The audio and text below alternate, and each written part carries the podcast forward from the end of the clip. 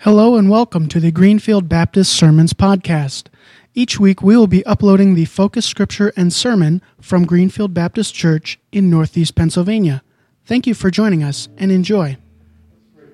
Almighty God, thank you for a chance to be in your house this morning, to experience you, to be open to your spirit and your leading, to respond as you call us. Father, we pray this morning that our hearts and minds might be open to you, that we might not miss what you've called us here to this morning. Open us up, meet with us, and we'll give you the praise, for you are such an awesome God. We pray these things in Jesus' name. Amen. Our scripture lesson this morning comes from the Gospel of John, chapter 13. We continue in the Gospel of John, and you remember that the last half of the Gospel of John deals with that last week of Jesus' life. It took him a whole half gospel to deal with that last week. Now, this morning we go to the upper room, and in all of the other Gospels, what we hear about the upper room is that last meal that Jesus has with his disciples. But in the Gospel of John, it's not the meal that caught his attention, and it's not the meal that he shares with us. It's what happens right before the meal that catches John's attention. Look with me, if you would, at John chapter 13, beginning with verse 1. It was just before the Passover feast. Jesus knew the time had come for him to leave this world and go to the Father. Having loved his own who were in the world, he now showed them the full extent of his love. The evening meal was being served, and the devil had already prompted Judas Iscariot, son of Simon, to betray Jesus. Jesus knew that the Father had put all things under his power, and that he had come from God and was returning to God. So he got up from the meal, took off his outer clothing, and wrapped a towel around his waist. After that, he poured water into a basin and began to wash his disciples' feet, drying them with the towel that was wrapped around him. He came to Simon Peter, who said, "Lord, are you going to wash my feet?" Jesus replied, "You do not realize now what I am doing, but later you will understand." "No," said Peter, "you shall never wash my feet." Jesus answered, "Unless I wash you, you have no part with me." "Then, Lord," Simon Peter replied, "not just my feet, but my hands and my head as well." Jesus answered, "A person who has had a bath needs only to wash his feet. His whole body is clean, and you are clean, though not every one of you." For he knew who was going to betray him, and that was why he said not everyone was clean. When he had finished washing their feet, he put on his clothes and returned to his place. "Do you understand what I have done for you?" he asked them. "You call me teacher and Lord, and rightly so, for that is what I am. Now that I, your Lord and teacher, have washed your feet, you also should wash one another's feet. I have set you an example that you should do as I have done for you. I tell you the truth, no servant is greater than his master, nor is a messenger greater than the one who sent him. Now that you know these things, you will be blessed if you do them." May God add God's blessing to the reading and hearing of this God's most holy word. You've just heard this week's focus scripture. Now on to the sermon, starting momentarily. This Lenten season, we've been taking a journey. We've been walking with Jesus this Lenten season, and I hope that you would continue to walk with Jesus this Lenten season. Don't just remember what happened, but actually try to put yourself there. What would it have been like if you were there? We went to the tomb of Lazarus, you remember. That's where it all began. And at that tomb, Jesus calls Lazarus out alive. That's incredible. And what would it have been like to have been there? What would you have thought? What would have been going on in your mind? And then we went to the donkey pen. You remember that? We went there to pick up the donkey for Jesus. And as we were there, we heard all kinds of things that were going on. But it gave us a chance to separate a little bit from all the struggles, from all the trials, from all the hoopla, and step back and really consider what was going on and find that peace in our lives. Welcome to the donkey pen, by the way. That's part of what we do this morning, is to step back and find that peace again. Remind ourselves that God's in control. We can back off and just kind of look. What's happening in your life? What's God doing? And take some time, deep breath, and it's okay. Because Jesus is coming. You remember that? This morning, we make our way to the upper room. And as we head to the upper room, I just want you to be clear about what John has shared with us was going on inside of Jesus. Now, the only way he could know that is if he had at some point really talked to Jesus, or the Holy Spirit had just opened up to him what Jesus was going through. But I want you to notice that the whole introduction to the upper room situation has Jesus reflecting on the fact that this is now coming to a close. He's getting close to the point where he is going to offer his life on behalf of his disciples. He's coming to the end of his life. Unlike you and I, we don't know when we're going to die. Sometimes doctors try to tell us that, but they don't really know. And be careful. When a doctor tells you that, you look at him and say, "When did you become God?"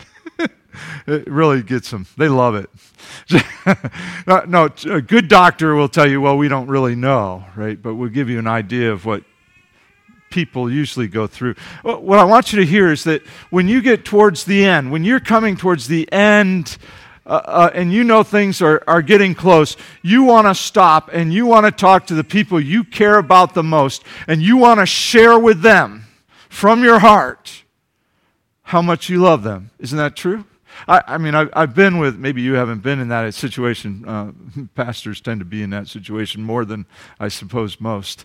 But I've been in that situation a lot, and I've seen where family members will call their loved ones in and say, I want to talk to, while I can, I want to tell them something. I want to tell them that I love them. And sometimes they get very specific about things they want their loved ones to know. It's the end, so they're very careful what they say. Jesus is headed to the upper room. This is the moment when he has an opportunity, probably, well, actually the last time before his resurrection, the last time to really share with his disciples from his heart. And he's got them all together. And the scripture says he wants to show them the full extent of his love. He wants to show them how much he truly loves them. And here they are, gathered together, and something's been happening that we weren't really privy to while John was helping share with us Jesus' heart. What's been happening is the disciples are sitting there, and they've come to the upper room, and tradition demanded that somebody go around and wash everybody else's feet. You see, when you walk through Palestine, you usually walked with sandals or bare feet, and your feet got dirty with the dust and the dirt in the road. And when you sat down to eat, it was only proper that usually the servant of the house would come and wash everyone's feet so that their feet were clean.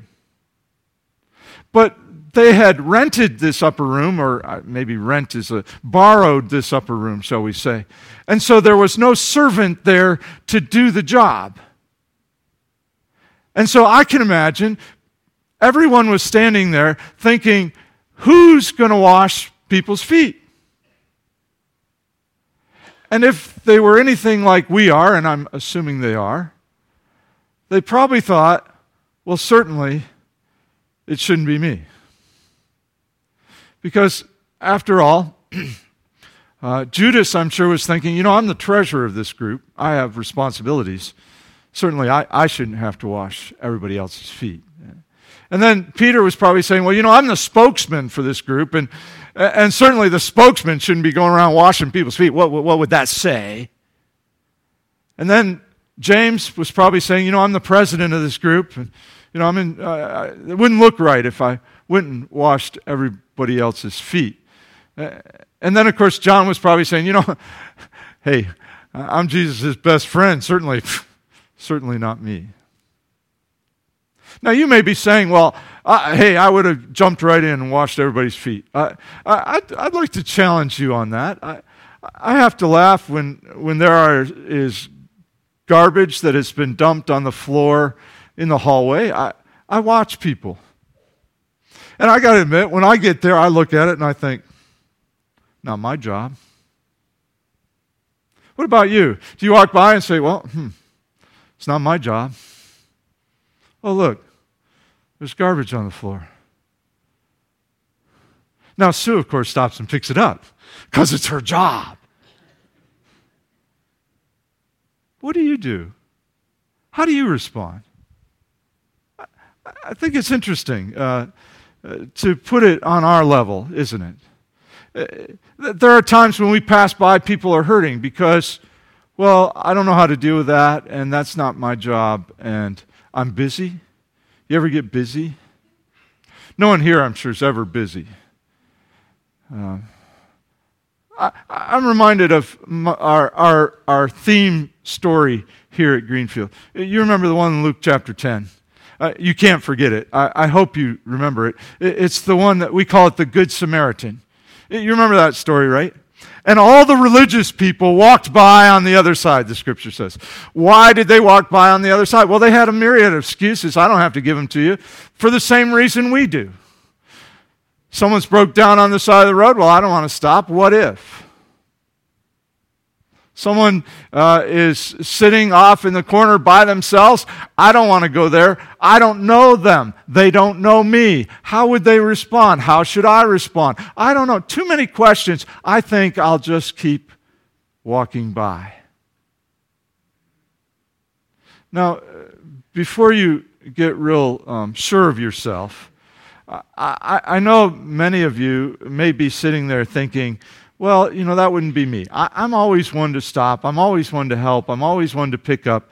My guess is there's a place where the wall sits in your life.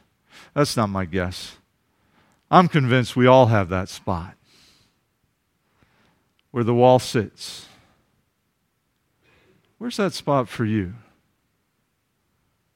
What's interesting is Jesus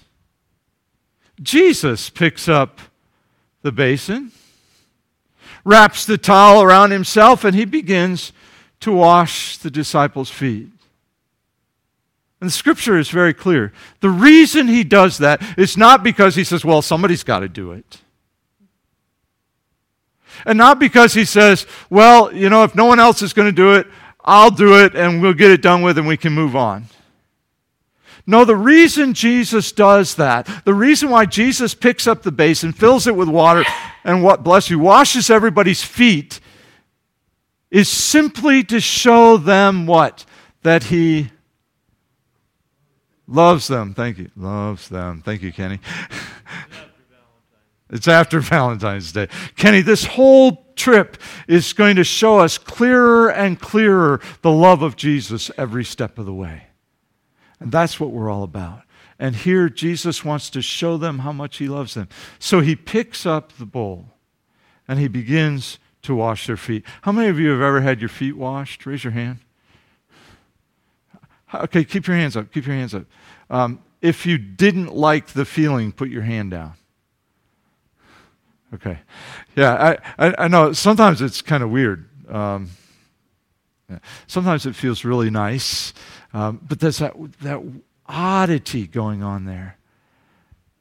Can you imagine the disciples? Now, for them to have their feet washed was a daily occurrence, happened over and over and over again. But on this day, Jesus began to wash their feet.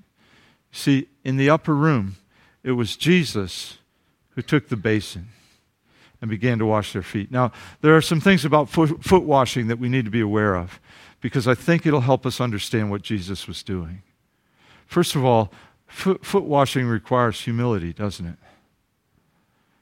If you're going to wash someone else's feet, you have to get down on your knees, and quite frankly, you have to get your hands dirty. And you know, everyone who cleans understands that when you clean something else, you get dirty. Did you ever notice that? It's almost like you take that dirt on yourself. Now, you're not supposed to, but that's kind of the way it works. And so whenever you're washing something else, you tend to get dirty.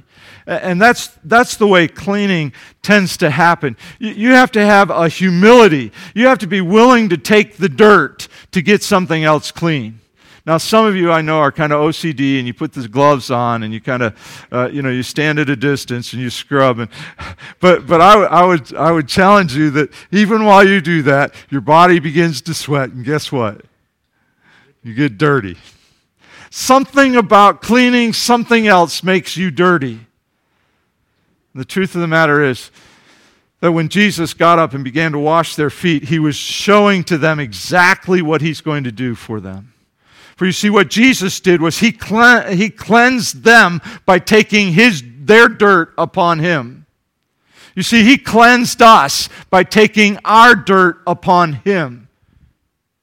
You see, that there was this process where he was willing to take our sin upon himself so that we could be clean. He offered to clean us, and he took our dirt upon himself. He didn't have to do that. You see, he was perfect. He never did anything wrong. He never lied. He never cheated. He never did anything to offend the Heavenly Father. He did exactly what his Father called him to do. He saw what God was doing, and he got involved. He cared for one another. He loved everybody. He loved the worst of the worst of the worst. He loved them all. So because he was clean, he could clean us. But in so doing, he took our dirt upon himself. And that's what the cross is all about. You see, he paid the price for our sin so that we could be clean.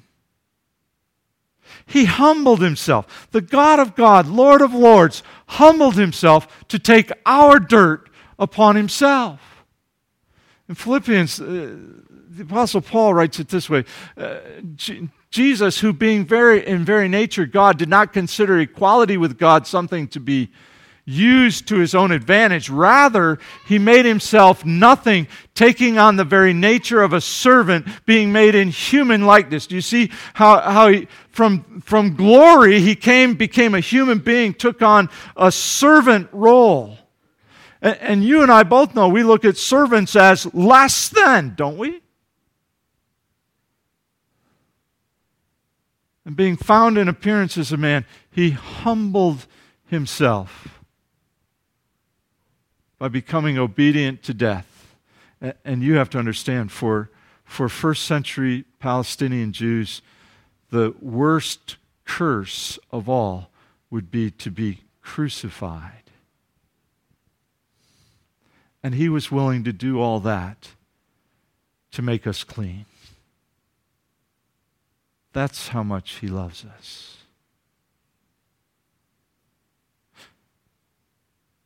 Now, if we're going to follow him,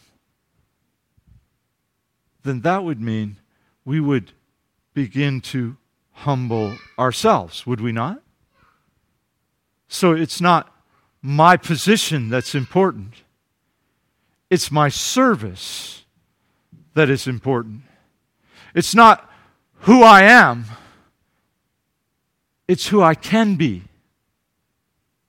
It's not how important my place is. It's how exalted I can lift him. You with me? That's what humility is all about. It's not abasement, by the way. I see people that all the time. Oh, I'm only a poor person with nothing to. That's not what Jesus is looking for. Jesus was still Lord of Lords, King of Kings, Almighty God. But what he did was, despite his position, he lowered himself to help you and to me to love each other, to really love others. That's what he did. That's what he calls us to. Can you really love someone that much? Washing requires humility, being willing to lift the Lord Jesus up and to serve each other. And washing is a two-party experience. Did you ever notice that? Washing is two-party. Somebody has to wash the feet, and the other one has to have their feet washed. Right? It takes two.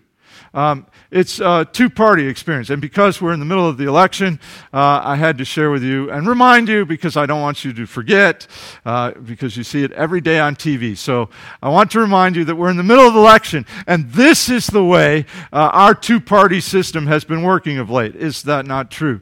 One party is, and I don't care which party you're on, one party is looking at the other party, and they are at loggerheads, face to face, ready to beat it out. Isn't that what's going on? One of the problems in our government right now, I don't know if you think it's a problem, but I do. One of the problems in our government is we no longer work together. We work opposed to one another. Isn't that true?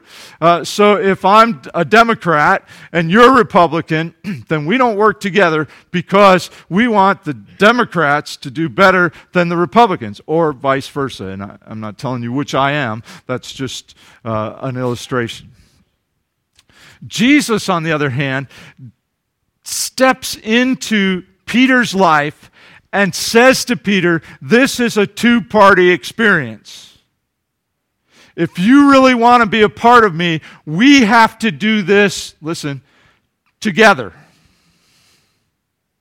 Peter says, you're not washing my feet, Jesus. Jesus says, hey, if you want to be a part with me, then you have to allow me to wash your feet. You have to follow me. You have to be together with me. You can't decide that you don't want me to be a part of your life here, and I can be a part of your life there. If you want me to be a part of your life, I have to be a part of all of your life.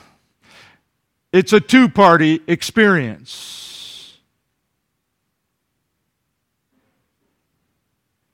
And then Jesus says, furthermore, if you want to follow me, you have to do this two-party experience with each other. So we got all the basins set up out back, and as you leave, what Jesus is saying is, if you really want to be a part of my body, if you want to be one with me and with each other, then you need to be busy washing each other's feet. What does that mean? Well, first of all, that means serving one another, correct? Most of all, it means loving one another. But it also means being willing to forgive one another. Because isn't that really what Jesus is showing? That he's willing to forgive them and wash them?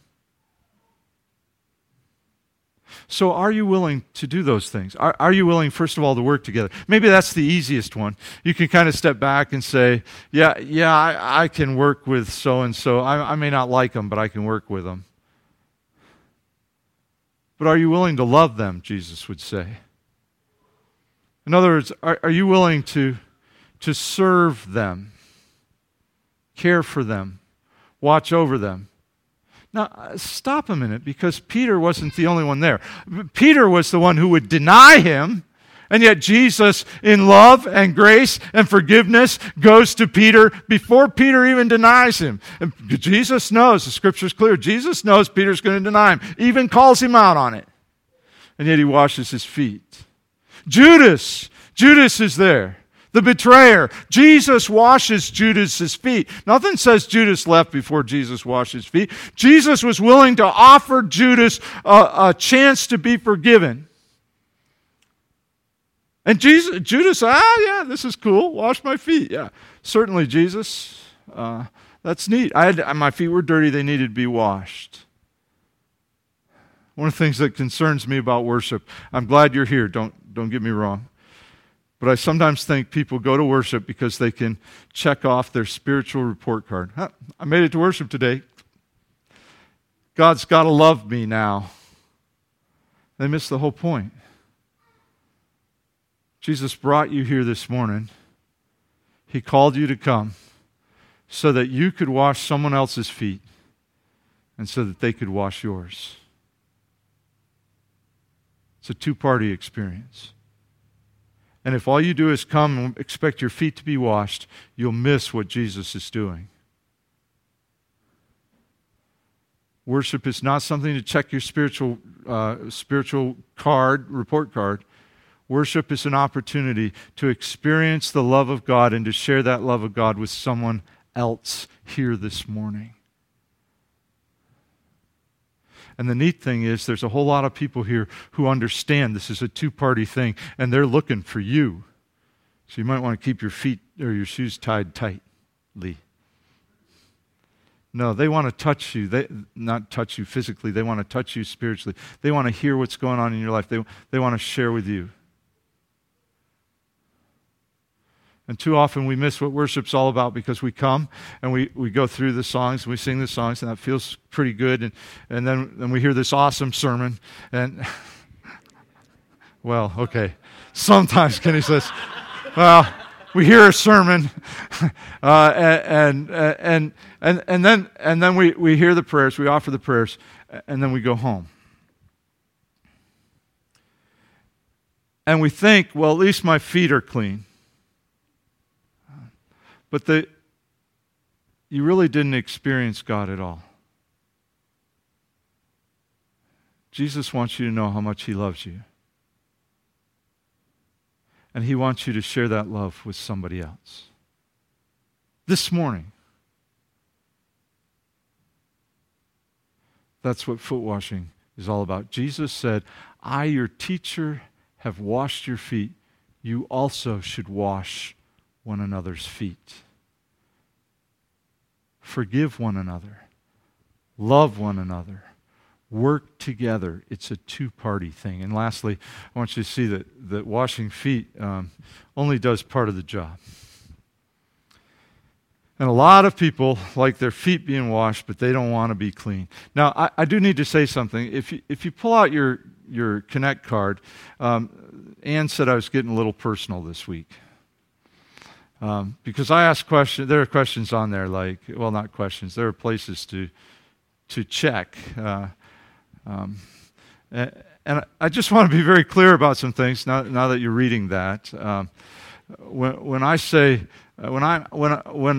the question asks if you are washing regularly, I'm not talking about physically. I'm assuming that. Maybe a big assumption, but I'm assuming that. I want to know if you're spiritually becoming clean. Have you spiritually become clean? You see, Jesus knew that Peter wanted to follow Him, believed in Him, would do anything, was in the process of becoming more and more like Christ all the time. Yeah, he wasn't perfect yet. He still needed his feet washed, but his heart was right with Jesus. And so Jesus knew that he needed not to be clean spiritually over his whole body, over his whole spiritual self, because he's already believing, he's already following, he knows that. It's his feet that needed to be washed. Unfortunately, Jesus says there's somebody here who isn't clean yet. And of course, he was referring to Judas. Judas, who liked to have his feet clean, but didn't want to be changed in his heart.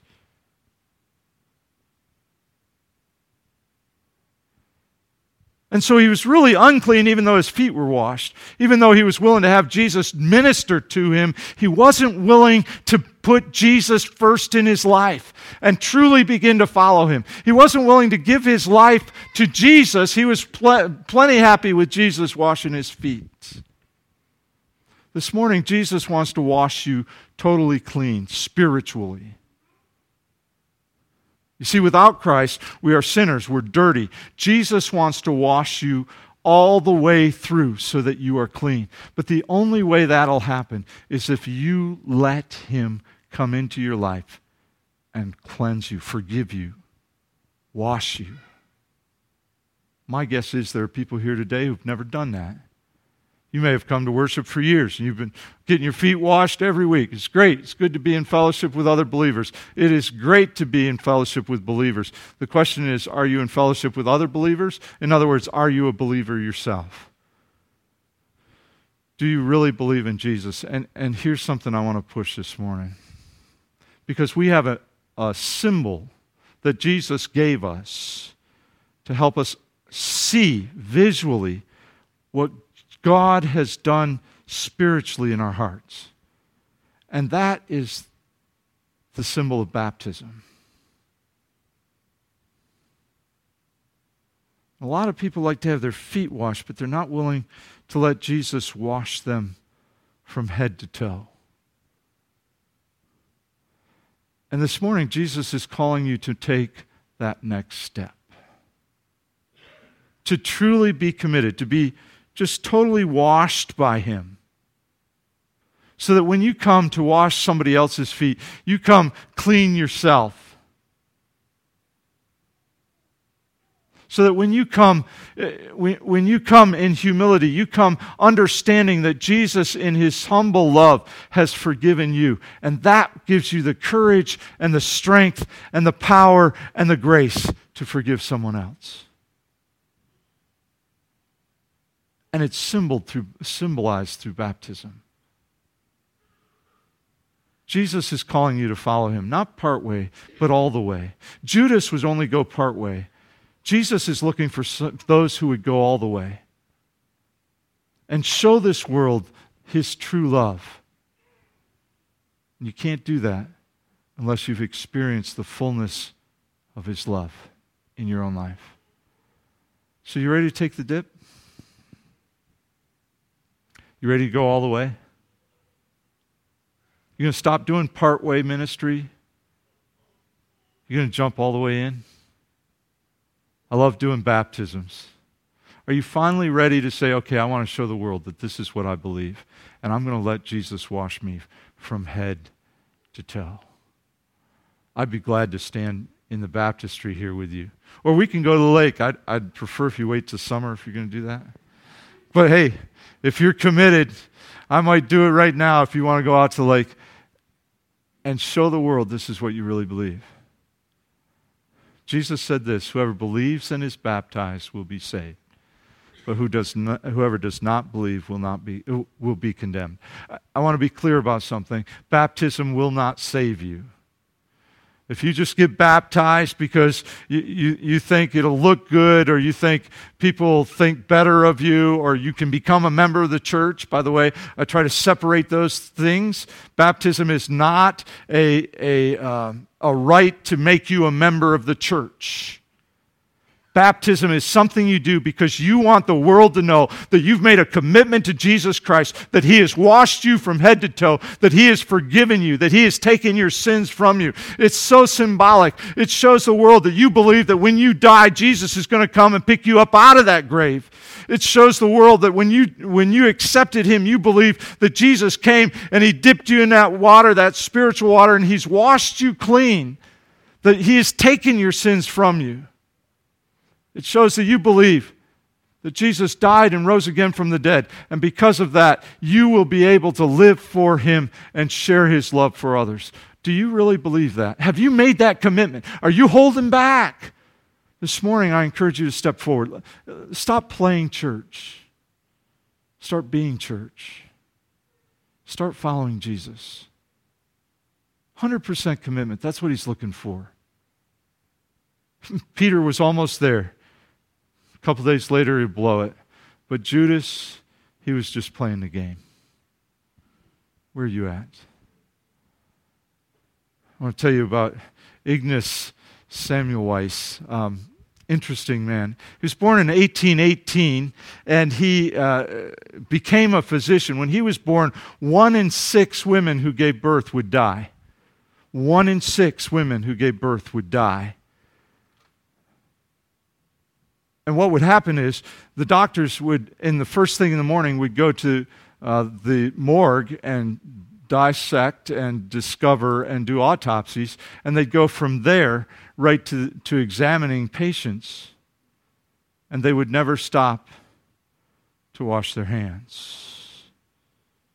Samuel Weiss figured it out. And he began to wash his hands. And so for 11 years, he watched. And as he washed his hands between doing the autopsies in the morning, examining the women who were going to give birth, he discovered that his death rate of his patients changed to 1 in 50. He had 1 in 50 as opposed to 1 in 6. So during the vigor of his life, what he did was he began to teach the doctors that he lectured from place to place. He said, this is what you need to do. I'm not asking you to do something incredible. All I'm asking you to do is stop, take a minute, and wash your hands between the autopsy and examining patients. And they looked at him and they said, doctors and midwives have been delivering babies for thousands of years, and they've never washed their hands.